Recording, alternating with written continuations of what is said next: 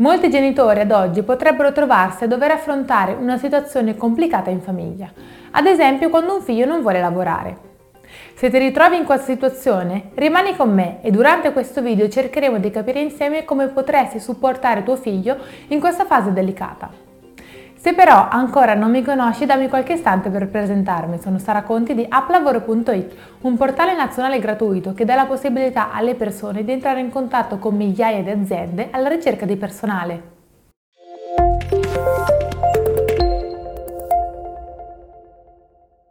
Prima di arrivare al tema principale di questo video, occorre fare una piccola ma doverosa premessa. In questo video cercherò di darti qualche consiglio che potrebbe esserti utile per motivare tuo figlio o tua figlia ad affrontare la ricerca di un nuovo lavoro. Ma è doveroso precisare che questi consigli possono essere utili in condizioni normali, in cui la persona di cui si parla vive una vita sana e felice, in un ambiente familiare sereno. Occorre fare un distinguo invece per le situazioni particolari, in cui la persona coinvolta vivesse situazioni di disagio, con problematiche di carattere psicologico e sociale. In questo caso il nostro consiglio è quello di non procedere autonomamente, ma di richiedere l'aiuto di personale competente. Fatta questa doverosa premessa, cerchiamo di capire insieme il contesto culturale, professionale ed economico nel quale viviamo. Attualmente i casi di disoccupazione sono molto numerosi, soprattutto tra i giovani tra i 15 e i 34 anni. All'interno di questa fascia d'età troviamo i giovani che non hanno lavoro ma che lo stanno cercando attivamente, quelli che non hanno un lavoro ma che non hanno intenzione di cercarlo, coloro che hanno interrotto gli studi precocemente, i neolaureati e coloro che si sono presi una pausa dallo studio o dal lavoro per esigenze personali. Le cause che alimentano un tasso di disoccupazione così alto sono molte. Innanzitutto un ruolo fondamentale è giocato dal mancato dialogo tra domanda e offerta di lavoro, dai contesti sociali dove purtroppo dilaga ancora molta disuguaglianza, ma anche da uno scarso orientamento al lavoro a partire dalle scuole superiori.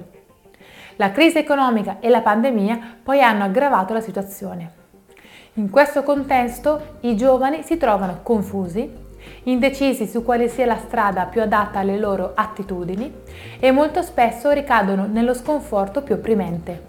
A questo punto la domanda che sorge spontanea in un genitore sarà come potrei aiutare mio figlio a superare questa situazione? Vediamolo insieme. Per iniziare, concentrati sul dialogo con tuo figlio. Cerca quindi di instaurare conversazioni di tipo aperto, lasciandogli la possibilità di esprimersi senza la paura di essere giudicato. In questa fase osservalo, ascoltalo con attenzione che potresti raccogliere molte informazioni anche e soprattutto sulla sua situazione psicologica. Questo è un punto molto delicato e forse il più importante sul quale focalizzare la tua attenzione.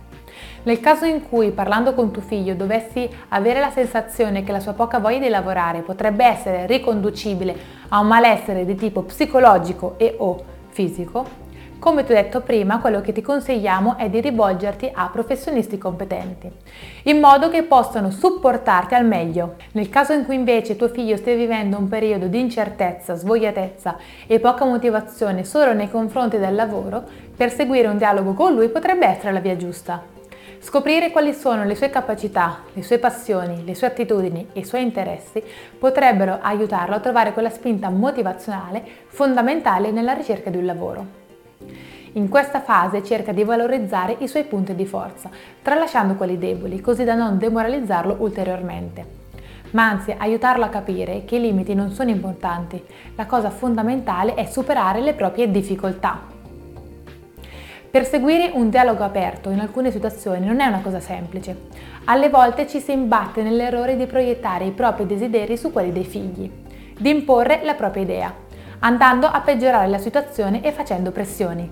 Infine un altro aspetto importante da non sottovalutare e sul quale ragionare potrebbe essere quello di analizzare te stesso in quanto genitore e tentare di trovare un equilibrio tra l'essere protettivo, iperprotettivo, rigido oppure troppo permissivo. Essere genitore, si sa, non è sempre semplice, quindi cerca di non giudicarti troppo ma cerca se possibile di analizzare la situazione in modo oggettivo e critico e cerca di trovare un compromesso e aiutarti a risolvere la situazione in modo sereno. Siamo giunti alla fine di questo video che spero possa averti dato qualche spunto di riflessione utile. Se vuoi leggere l'articolo completo ti lascio il link in descrizione.